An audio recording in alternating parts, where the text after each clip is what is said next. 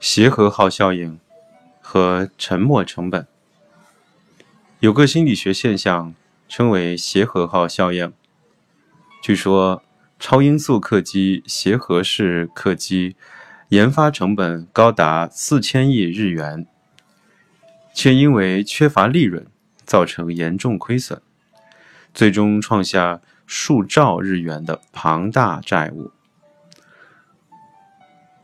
从投入研发的劳力、时间与金钱考量，明知协和式的客机无法盈利，仍无法终止整个事业。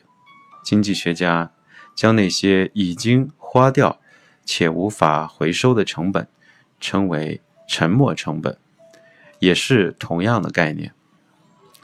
在我们的日常生活中，随处可见同样的事情。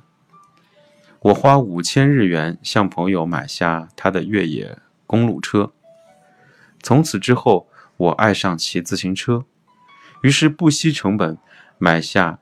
一整套工具，还重新改装所有零件，最终花了超出买车成本十倍的费用。从我花出去的钱来看，再花一万日元也不痛不痒。